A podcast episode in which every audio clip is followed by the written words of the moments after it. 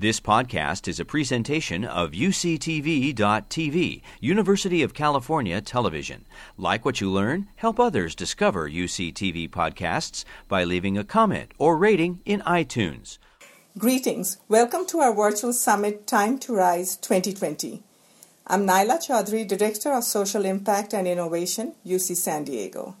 Today's panel is in partnership with FSUN, Foundation for the Support of the United Nations, and Robert F. Kennedy, Human Rights Education. The present state of the world is of unrest. Changes we want to see may not always be easy, but that stepping up will always be worth it for us and for those after us. Transformation leaders believe in paving paths and leaving behind a legacy, a legacy for dignity and freedom for all. Leaders must advocate justice, peace through collaborative efforts. Our key focus lies with how do we equip the custodians of the future with just, equal, and inclusive world. We desperately need more human rights and social justice restorers. Human rights viol- violations and social injustice continues at an alarming rate. Responsible and conscious citizens are looking for answers. The pathway to moral empowerment is not easy, but Robert F. Kennedy Human Rights Organization continues to guiding uh, continues to shine and guide us in the right direction.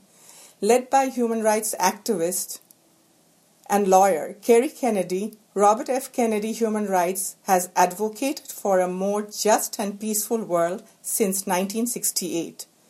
To address these issues and moral judgment, Today we have speakers from RFK Speak Truth to Power program, one of the world's leading human rights organization. The Speak Truth to Power program aims to build an educational culture in schools where human rights are prioritized. We must become a nation where protecting and advancing human rights is an active practice. This project aims to build greater capacity for educators to implement human rights education so that young people can become the next generation of human rights defenders. Today we have three esteemed speakers Adnan Karim, who's the managing director of RFK Human Rights Education, Karen Robinson, program director, Speak Truth to Power, and Morgan Apple, Assistant Dean, Education and Community Outreach, UC San Diego. I'll briefly talk a bit about them. Starting with Adnan, Adnan Karim is a lifelong learner and believes in power of education. As a son of an immigrant and educators, he understands the power of knowledge and how much it can change lives and history.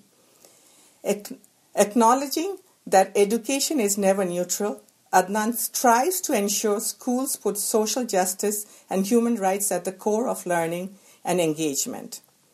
And going to Karen Robinson, Karen Robinson is a birthright Quaker and seeks on a daily basis to let her life speak the Quakers' testimonies of simplicity, peace, integrity, community, equality, and stewardship of the earth. Her work in the field of human rights education has allowed her at the local and global level to bring her personal centering beliefs to work that is purposeful, transformative, and advances the commitment to defend, promote, and protect the dignity and worth of all members of the human family. Going to Morgan, Morgan is the Assistant Dean, Education and Community Outreach of UC San Diego. He oversees a diverse portfolio in lifespan education, including pre college programming, credentials and certificate programs for clinicians, practitioners, and administrators, and active adults over 50.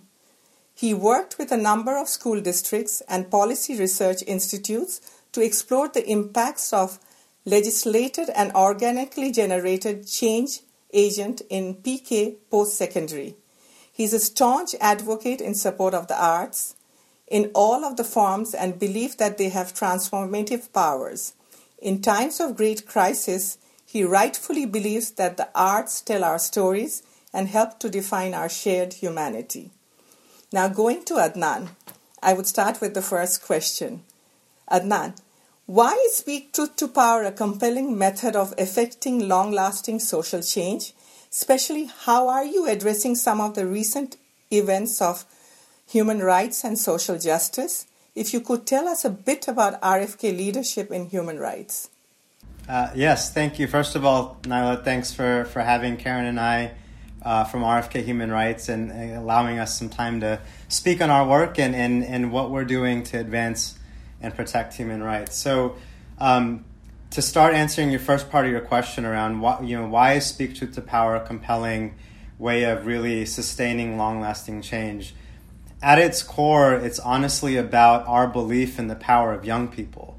And if you look at history, young people have been instrumental in affecting change, and we see it now. And so when you think about Speak Truth to Power, it's this notion that anyone can be a human rights defender, specifically young people, and that they don't have to be a Malala or a Muhammad Yunus or a Bishop Tutu to be a human rights defender.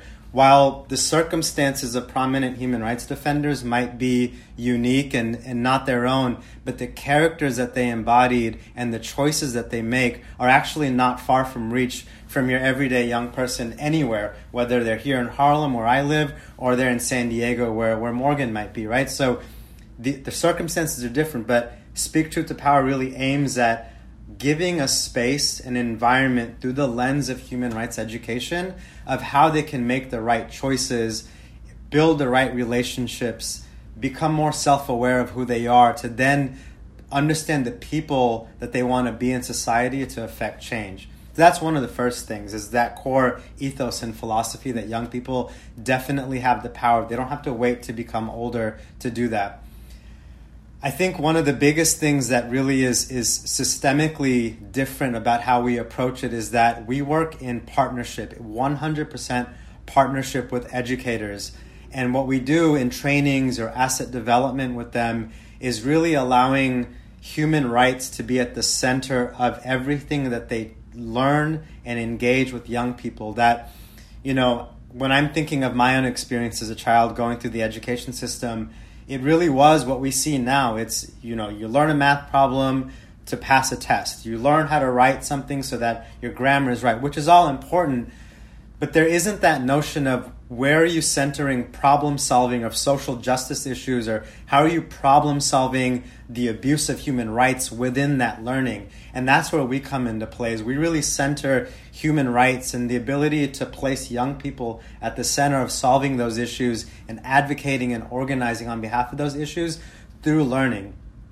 For example you know, this year at our annual gala, we're honoring Dolores Huerta, who was instrumental in advancing farm workers' rights right? So you think about an issue of farm workers' rights and their inability to get paid correctly, inability to have right time off, and being able to even have the right to express their rights.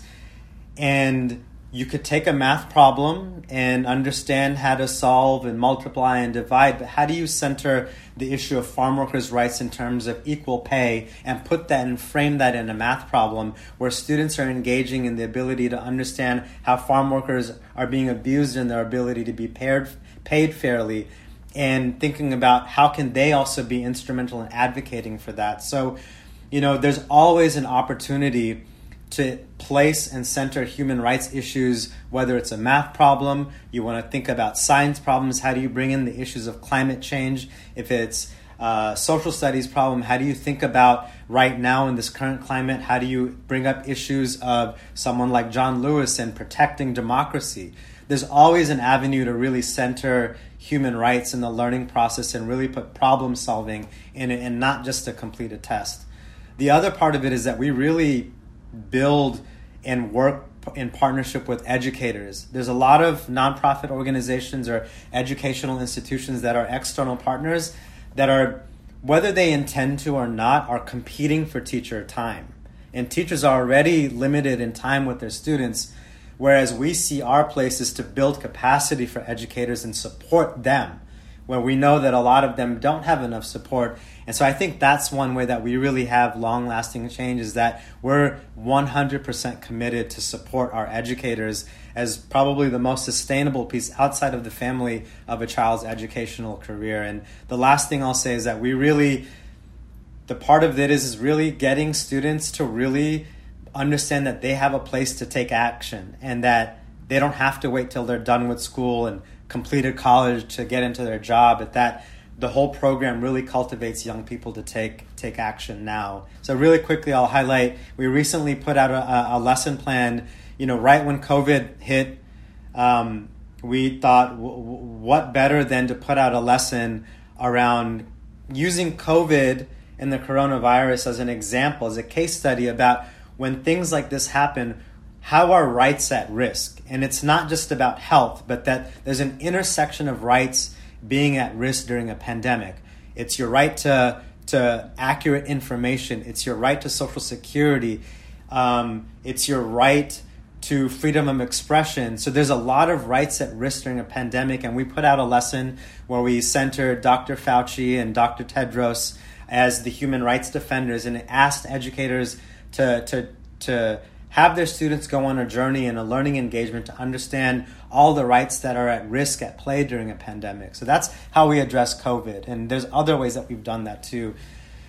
We also understand that there's racial tension going on, specifically here in the US. And so we've, we've provided virtual sessions with educators specifically around social emotional learning with the equity lens and how can educators really build students from a character building lens to really tackle the issues of racial equity and, and, and, and things of that nature. We've also provided a training in partnership with, with Facilitator around how can educators really build an anti-racist classroom, not just a set of values, but as a set of behaviors and practices that can implement in their classroom to really tackle um, racism and look at anti-racism as a daily practice and not as just an identity and lastly, we're, we're, we're proud to say we're partnering strongly with the AFT, uh, the American Federation of Teachers, and putting out a series of lesson plans that are under the umbrella of how to protect democracy when democracy is at risk and highlighting prominent human rights defenders that have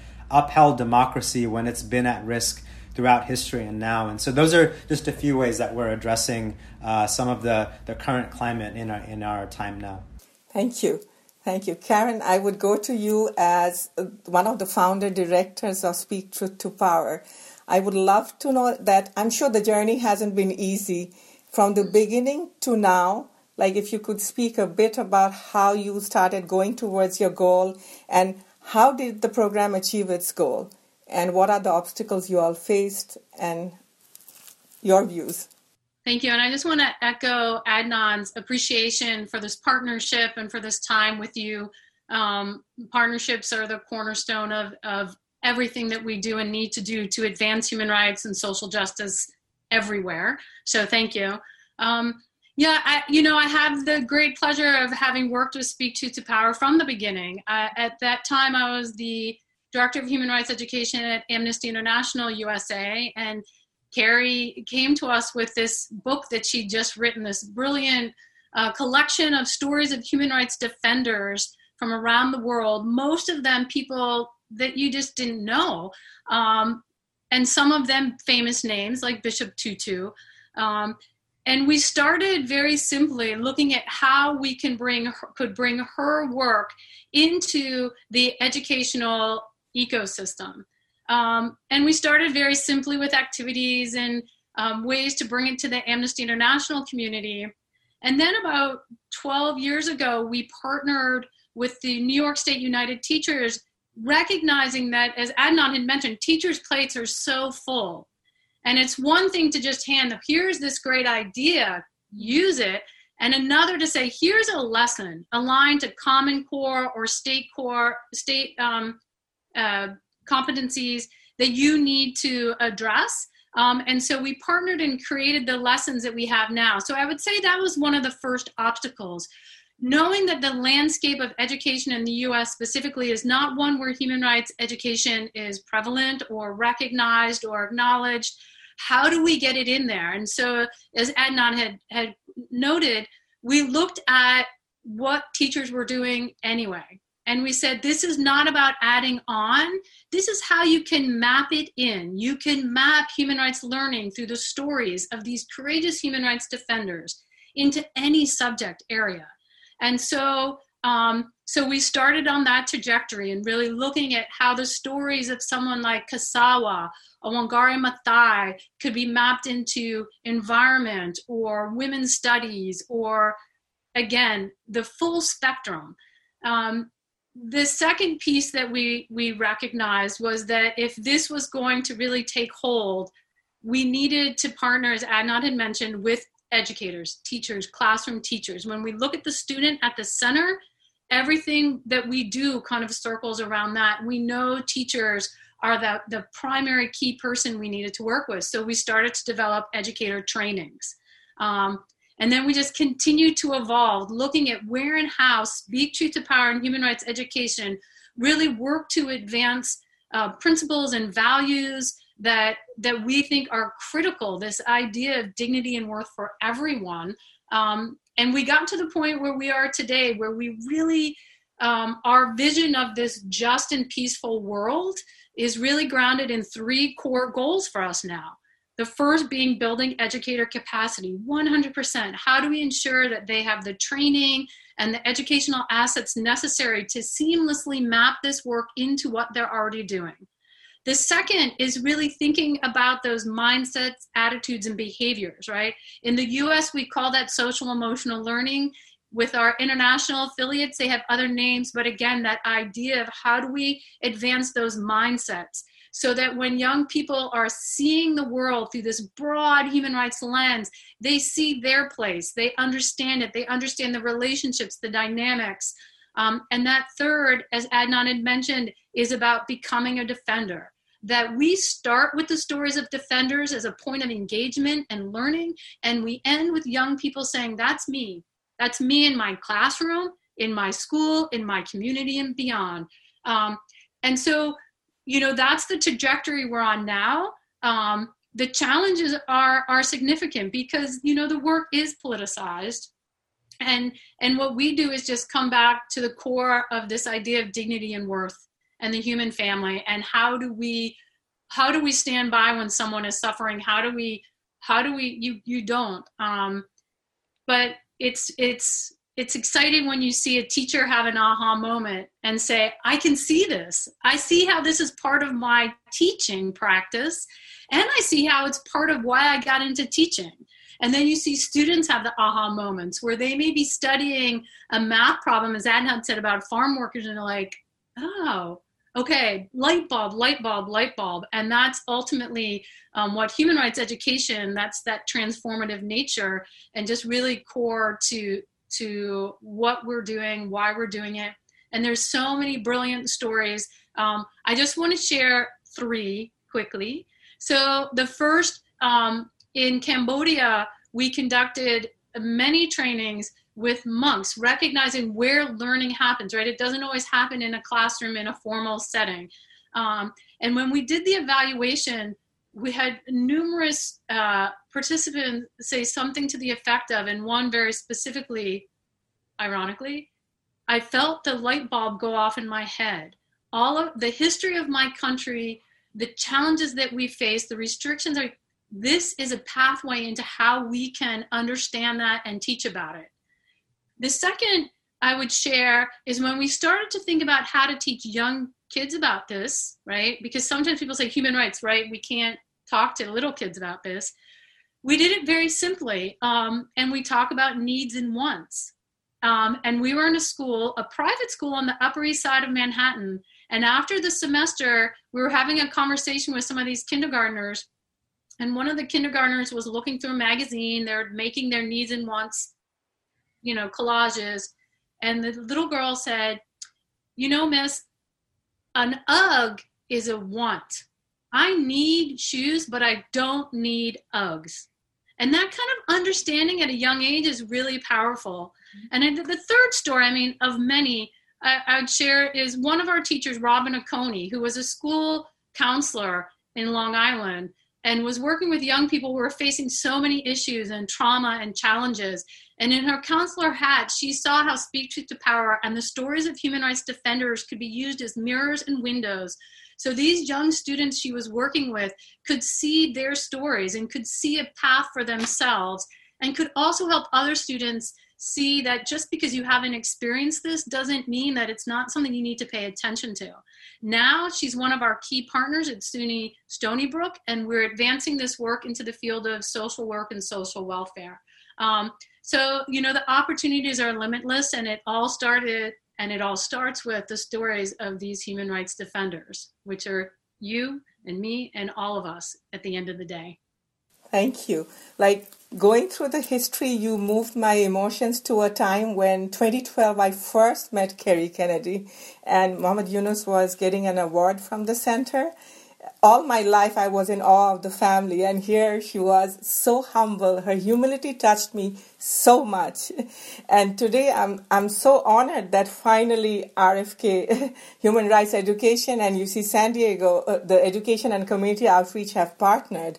And that is a beautiful path forward. And then going to uh, Morgan with your question. So you are now the custodian to carry it forward, the partnership. And uh, how are you planning this collaboration in education? And what means do you want to use as human rights defender and activating essential 21st century metacognitive skills? And what are your plans going forward with this partnership?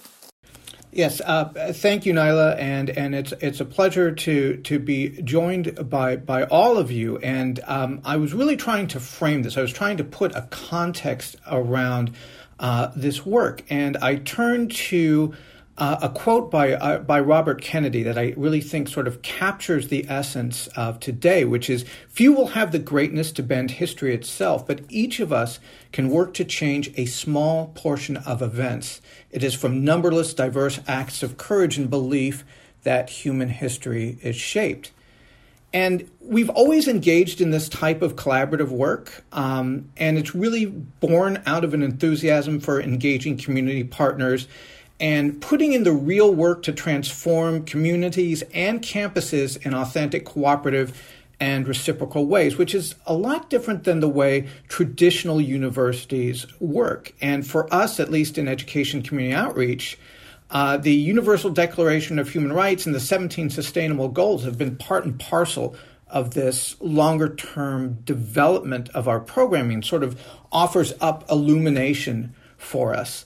Um, and we were going down that pathway quite steadily. But current circumstances, I think, as, as Adnan uh, mentioned, um, that we see things on a daily basis within our country and around the world. Injustice, racism, violence, uh, and the pandemic has attached a real sense of urgency uh, to this work. And I think it also very much touches upon, Nyla, what you were talking about is that our sense of predictability and stability, those things that we rely on to keep going, have been interrupted by uncertainty and anxiety.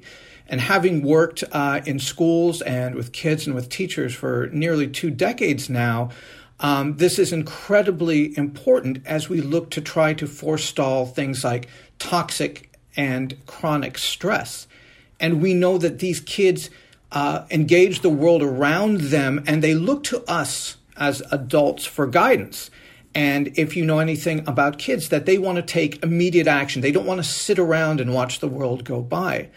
Um, but at the same time, many of them wonder what they can do as young people with very little self perceived power, just one small person in one small school. And as adults, I think we find ourselves bedeviled by similar concerns. So if we go back uh, to to the RFK quote, we find I think that there is strength in numbers, and there are synergies that emerge. And um, just like a good school production, everybody has a role to play. Um, and in every case of creating positive social capital, especially within education and across segments of education, there needs to be a focal point. And I think for us uh, at the university, Speaking Truth to Power provides an entry point in discussions with uh, pre K through 12 teachers and for school communities. I think um, Adnan um, mentioned, uh, I think we, we talked a little bit about the burden upon teachers' time. And we understand that adding one more thing um, does not have linear effects, it has logarithmic effects. So for us at the university, it is the idea of how can we pay heed to what teachers are doing? Can we provide salary point credit for what they are doing? But the fantastic thing is, it this offers a vehicle for school communities to come together around engaging materials and resources, but also to explore their use in unique and contextually grounded ways. There is a way that they interpret them, there is a way that they um, look at them uh, locally. And uh, we then have an opportunity to impact pre service and in service education for teachers, administrators, and for staff. Um, and and not just for schools and districts, but we look at our other partners and county offices of education who offer aligned programming. And I'm thinking locally uh, in terms of expanded learning and how everybody can lend a hand in supporting this cause in somewhat non-conventional ways. But we do live in a non-conventional world today. But I think even more importantly, there is a unique occasion for parent education in support of human rights. And I think it shows that one person can serve as an inspiration for change, and that support from educational institutions can serve as a catalyst and a vehicle for change. And that's really the way that I see this sort of all coming together um, very holistically and in ways that don't uh, don't supplant but supplement that add to the conversation that drive the conversations and that let uh, local schools sort of figure out where they want to go with it. Thank you. Hearing all of you it's something i didn't have in my thought but it is something we could discuss or discuss later. But looking at the present situation with children stuck in the house not going to school women in the house who are maybe the domestic violence numbers I was hearing yesterday from a World Bank meeting that it has multiplied 60% more. And the children are getting abused because it's constantly in the house. And I was thinking how do we that leads to my next question to Adnan that how do we digitally reach them out where what are you doing from the center? So uh, how are you taking speak truth to power needs at this digital age and with the virtual needs which is happening now, which might go on for another year, how are you planning to digitalize it and take it to people who really need it? And would you think of doing it locally first and then taking it globally because you're all over the world? So, Adnan, I would ask you. Yeah, I mean, obviously, like like everyone else, we we, we were burdened and tasked. Actually, was a better way to think about how we need to uh, sort of reinvent and re-strategize our approach. We we had gone through a whole 2020 goal setting and strategic planning of how we're going to meet the goals that Karen had laid out around building educator capacity, ingraining social emotional learning, and then training students to take action. And this was all planned to be in person. All, The core of our work has always been in person. I mean, it's it's much more powerful that way. COVID hit, and then we, you know, obviously we're all stuck at home. So, how do we continue the work? We thought very carefully, and, and, and luckily for us, we're, we're a small team, so we were able to pivot fairly quickly. Um, and we've pretty much gone completely virtual. Um, so, you know, when you think about the first angle of what, what Karen had spoke about, when we, when we think about building educator capacity, that is largely in two ways. One is through trainings, and the second one is through human rights educational asset development, whether it's resources, lesson plans, activities, a, a gamut of, of things that educators can utilize. So when you think about the trainings, that one was actually fairly easy for us. We've everything that we would have done in person, we've gone completely remote and started advertising, promoting, and marketing all of our, our trainings completely virtual on Zoom, like we are right now. Um, and with the help of our lead educators and partners, we've been able to do. Um, I, we've been able to do a series of trainings so far virtually since about March or, and, and moving forward. And so we've gone through trainings where we've gone through the introduction of Speak Truth to Power. We've done informational webinars on how to use our resources, how to use our lesson plans. Um, you know, we've, you know, one of the biggest things that I, I want to highlight now is, is, is we're in our third year partnership with Discovery Education, which is, uh, you know, arguably the premier online platform for, for educational instruction, uh, not just in the US, but globally. And we have a very, very great partnership with Discovery. And luckily with them, we were actually ahead of the curve. We've actually created a lot of digital content that is readily available for educators to use right now. Kind of to Karen's point, one thing that we do right now is every other week we have what we call a happy hour engagement with our with our lead educators. And it's very informal. And I don't want to underestimate the value of this informal setting with educators because this space is constructed for a very unfiltered, raw place where we can hear directly from educators dealing with virtual learning, distance learning right now on a timely basis of what we, we understand what they're going through from a basic human level. We understand what they're going through from a professional level of their challenges and opportunities pivoting into this distance learning. And we understand, most importantly, what they need right now. And what we've learned right now, what they need is readily accessible material that they can use right away with their students in a digital way. For example, with Discovery Education, we've been able to create uh, a virtual field trip. And what this virtual field trip is, is a way for students to literally sit at home and, and, and observe a conversation between Van Jones and prominent students who led the March for Our Lives protest in Washington and watch a, a, a critical dialogue on something like gun violence through, through people who have been leading the charge and, and literally feel like they're sitting in the in the space with them and, and watching this dialogue or watching Kailash Satyarthi talk about the the challenges on freeing children from from forced labor or listening from Jan, Jazz Jennings around the challenges of, of being a trans woman and trans youth in our society. So there's a virtual field trip. There's video vignettes when they can hear directly from human rights defenders from their own words around their journey of becoming a human rights defenders and learning their ability to really relate on a personal level from those human rights defenders. We have a um, Karen just finished a, a virtual training webinar where she's literally walking educators through how to use all of our material, so they don't have to sit and find time to sit through a lot of our trainings. They can sit through this through this webinar and understand okay, if I want to use a lesson plan, where can I find this lesson plan on climate change?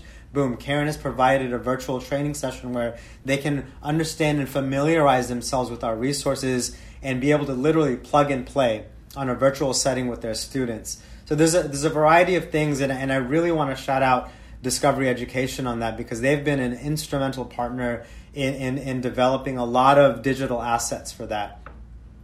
Another thing I want to talk about that we've done virtually now, we just finished a, uh, a, a three track series. There's an educator track where we've gone through a track of educator trainings virtually, where we've gone through how to implement social emotional learning into human rights education, how to use social emotional learning through an equity lens. We brought in a partner to talk about how to build an anti racist classroom. And we've done all this virtually, and we've been able to provide that capacity building.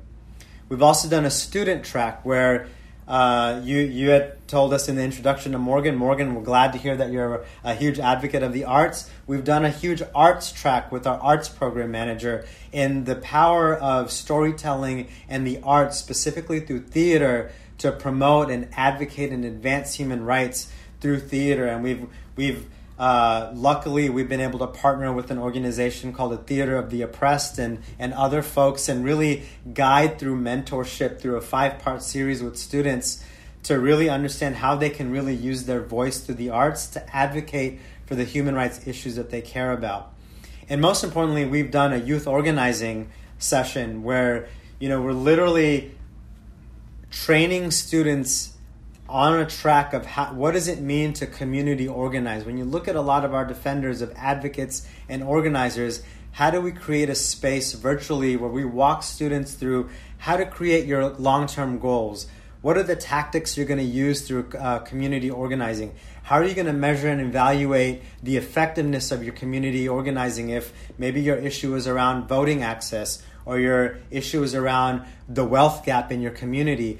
How are we really centering students and young people around how to tackle this through the power of community organizing? And we did that virtually. And students that went through our virtual organizing session are, are as we speak, implementing those ideas in their local and global community and affecting change right now. And so that's one thing that we did.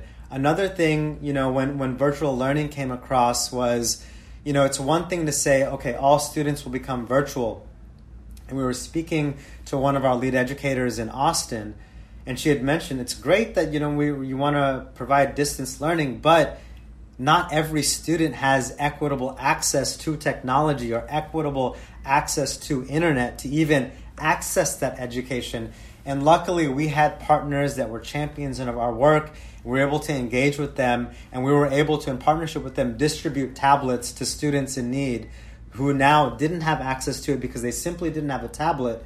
Now have a tablet to engage in learning. So there's a variety of ways in which we've we've sort of um, the world has put us to task, and every day we're trying to figure out a way to to meet meet the challenges of of one bringing human rights education in the classroom, building capacity for educators, and really figuring out what's our role into creating access to education uh, and creating equitable access to that in, in, in a very challenging time.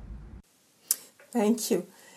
Thank you very much. These address a lot of interesting things for me, but uh, looking at the neglected or I would say underrepresented communities where they don't have access to internet. Are you thinking of broader um, partnership with International Telecommunication Union to sort of ensure that people who don't have access with the new normal they do have the access at night? Like, are you thinking of? Well, so I mean, we, we haven't done anything beyond what we did with the Austin School District of, of being able to assist in providing tablets what we want to do is be an advocate for innovative ideas. For example, in Austin, what they did there was, you know, when remote learning happened, they weren't utilizing school buses. And then these are just sitting around.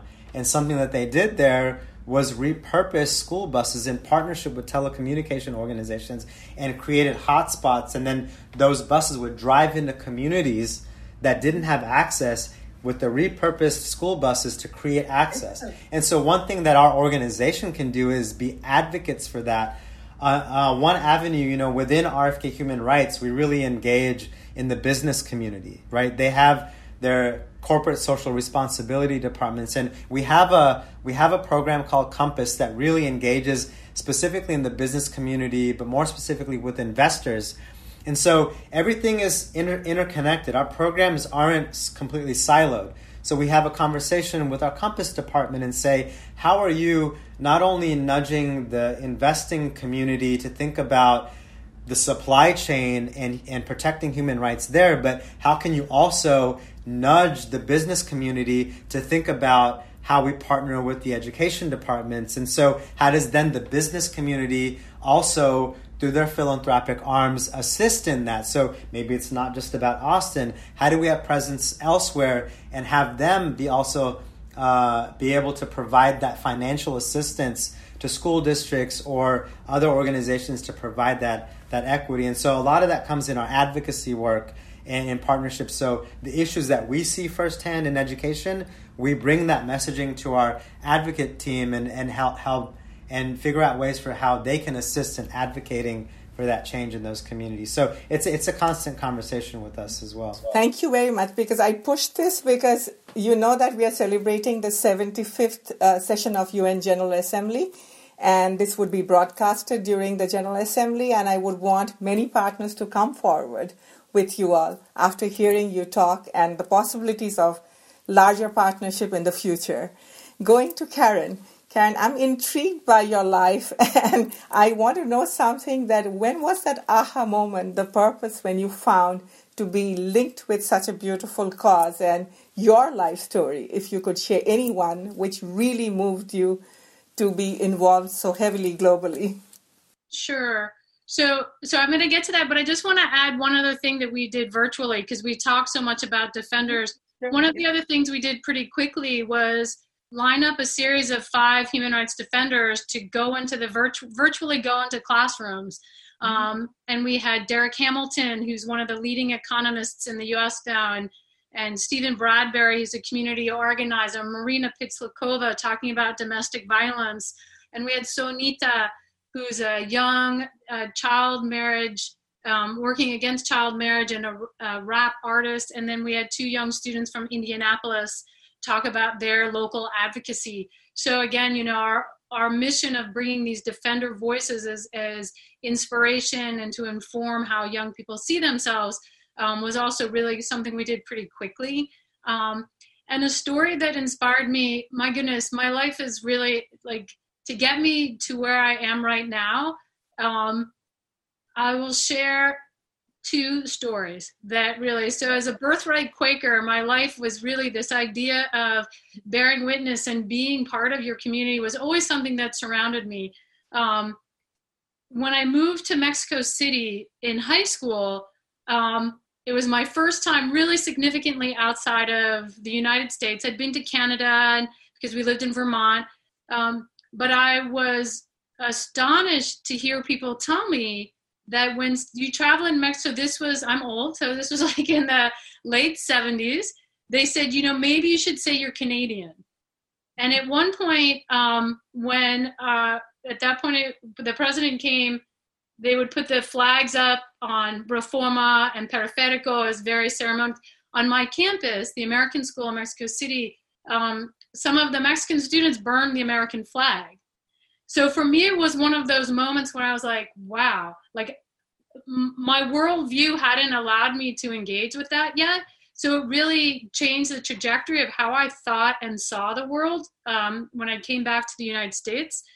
And then i would say the second experience that really informed me um, was when i was working at the american university i was leading the center for volunteerism and community service and so you know, I was doing this work, I was studying, um, doing my grad work in non formal education. Um, and so I was learning about Paulo Freire and I was learning about popular education. I was learning about all this stuff. Um, and one of my mentors in the DC public school, Connie Spinner, this amazing woman, um, you know, here I thought I'm doing really good work. I'm a good Quaker. I'm studying all this stuff and I'm going into DC from AU doing this work. And she was like, stop for a second, right? And think about who you are, where you're going, and your intentions. And it was kind of the first person that said to me, intention alone is not good enough, right? You need to be informed, you need to be aware, you need to know where you should be in anything that's going on around you. So, this idea of understanding am I a leader? Am I a follower? Am I walking side by side? Really understanding where my voice is important and where my voice needs to be more of a, an amplifier and let someone else be the main. Um, she really taught me that. And, it, and I think those two experiences, um, grounded in my faith base, challenged me to say the world is more complex right? And there are people who are struggling and facing challenges that I will never understand, but I need to be open to understanding those and and be ready to um, know that I don't have all the answers, nor should I. Um, and so I need to constantly, like, I love Adnan's personal thing, like lifelong learner. We need to continually be taking information in from everyone and every source, understanding our own bandwidth, but know that um, that we just don't jump into a situation to think you're going to solve it because you have the privilege and the and the opportunity to do that. That's not always the way to go. And so when we work with our youth that's part of what we try to communicate right? If you're coming from a place of of privilege and opportunity see the world through this broad lens listen to every really listen to the people who are in those communities dealing day in and day out with whatever issue it is and be there in a way that you're that, that you support either you lead if necessary support when necessary but just be fully present and aware of you and your relationships. Um, so i would say those are kind of two two pivotal aha moments for me. Thank you. Thank you karen for sharing your personal stories. Morgan, going back and because of the time uh, shortage, I would like to ask you that looking at the 17 development goals, which of the goals or goal is the closest to your passion and work, and how would you connect to your work and your personal life with that? Uh, yeah, that that that's a good question because you know when I was first thinking about it, I said, "Well, I love all of them, and they're all intertwined. And how can you love one more than another?" Um, but I would say that the closest for me is certainly um, the uh, Sustainable Development Goal Four, which is quality education. And that's really the one that's been closest to my heart and has really been sort of my life's work, whether it's in the context of policy research, arts education, or uh, in an instructional or administrative capacity at a university. But especially now, I you know I work at a public research university with a service mission, and we are all bound by the Morrill Act to bring the weight of the institution uh, to bear in service of our communities. And these communities are being increasingly redefined. And I think um, Karen makes an excellent point that we don't do the traditional sort of thing where we ride down from campus on a steed and say we're here to solve the problem. But you know, we have to understand that you move at the speed of goodwill, you move at the speed of trust, and these relationships are reciprocal. Um, and and not one sided. So I think in in that spirit, um, and and that idea of you know this sort of uh, mutual em- empowerment, uh, I would say that a very close second would be um, uh, Sustainable Development Goal 17, which is partnership, because it speaks to synergies and it speaks to reciprocity um, and it speaks to going, as Karen says, beyond going beyond intent and making uh, and uh, you know making a longer term commitment. So I think uh, those are the two that I would say that are, are closest to me and uh, ones that impact my life on a daily basis. Thank you so much, Morgan. Adnan, I would ask you the same question. Uh, with no surprise, it, it, would be the same too as Morgan's, which is which is makes it more exciting to work closely with you, Morgan. Um, for me, obviously, starting with number four, from, from a personal note, you know, uh, it's the whole reason why I was born in the States. My, my family is from Bangladesh at a time when it was very impoverished.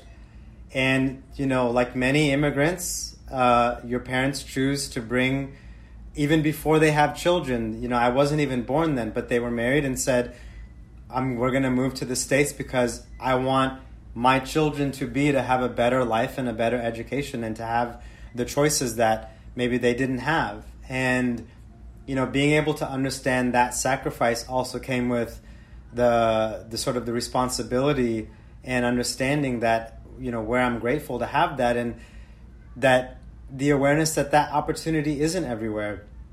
And I remember for me you know, it's honoring that that sacrifice that my, my parents have made. But then it was also my, when my first time going back to Bangladesh was maybe when I was the first time I went back to Bangladesh as as more aware of the world as an adolescent slash adult was around high school, and I remember going there, and I remember getting off the plane, and it's hot, and you could quite literally, you know, smell poverty. You can smell struggle, and you you could see it in a way that I didn't see coming from from Nashville, Tennessee, where, where we were living at that time. And I remember one image distinctly that I think, for, for whatever reason, till this day, is the one that hasn't is, is hard to, to get rid of. Is I'm sitting in my AC'd car and driving to my aunt and uncle's house where we're about to go stay for, for, for the time and I look to my left and I see someone else in a, in a car in their AC, and a guy's eating a banana. They're eating the banana. He finishes the banana and he has the peel, and he throws the peel out the car. Then I see someone who looks to be close to my age as a child pick up the banana peel and start eating it. And I'm like, wow, look at look at the difference. Here am I, Bengali kid, but born in a different circumstance, traveling here, witnessing someone not thinking of it, you know, he's just eating his banana, he's throwing out, and literally in a split second, the complete opposite spectrum of how someone was living. And so it was that exposure to poverty, which was the first thing that really, I think, was hard to escape and hard for me to not acknowledge the privilege and then the responsibility I should have to honor that. And, what is my role in, in alleviating poverty? And what is the role of education? You know as a father who's an educator a mother who works in educator in education. Um, so that was that first experience for me that I, I could never quite let go. And was that moment for me to say i have to commit my life to making sure that even if it's one child doesn't have to be their only option is a banana peel. How can i be a part of that system it might not be completely eradicating poverty but there's a there's a system and education is a part of that. The second part of that is to, to sdg number 17 I, I firmly believe in partnerships. Nothing can happen in silo and it's not just transactional partnerships. It's talking about transformative partnerships. And an aha moment for me was when i was working in a previous organization with specifically with Mercy Corps was and, and we follow this ethos in Robert F. Kennedy Human Rights is those closest to the problem have the best solutions, right? Those who are facing the issues. And we were in Uganda and Kenya, and we were working with this uh, with two conflicting tribes along the border of Uganda and Kenya. And these tribes were violently against one another. You're talking about the worst of the worst, raiding each other's cattle. They were raping women, they were killing each other, stealing. I mean, the worst of the worst of kind of violence that could erupt. And it happened as a result of lack of access to natural resources, because these are grazing, these are nomadic tribes. And there wasn't an ability to have a natural resource sharing agreement that would have mitigated that violence. And what I saw something that they were doing well was it's in partnership with them and not coming in as a savior, not coming as as those experts with the answers and imparting that and enforcing that, but saying, okay, you all were the ones dealing with violence or perpetuating the violence. Let's sit together and understand what do you believe is the solutions to that and listening to it and using that as the process to build solution. And it was this notion of how do you work with a community versus for a community. It's a drastic difference. And that's to that ethos of, of I think SDG number 17 is how do we really work with communities that are most at harm, with communities that are most marginalized, and, and, and create the solutions in partnership with them? And, and really thinking of that as the sustainable piece to really meet these goals. And so those are the those I think are the two that I'm most passionate about. Thank you. Karen? So I would say my friends speak my mind. Um, I agree with both Adnan and Morgan completely. Um, the uh, the third that I would add, though, and I, I think particularly because of the time we're in now, is SDG three, well-being and health. I, I think what this pandemic has laid bare for all of us in the U.S. and I think elsewhere is um, the the tragedy of, of a lack of public health and good good health care. You know, nothing nothing else will matter if we're dying because we don't have our health, right? Um, and I think that's just really weighing on me now. But I would agree, education and partnerships and how we do this all together is really critical. Thank you. And thank you, Adnan, Karen, and Morgan. Thank you for your wisdom, experience. Thank you for the vast uh, knowledge you've shared with us. Very grateful. Thank you very much. You've been listening to a podcast by University of California Television. For more information about this program or UCTV, visit us online at uctv.tv.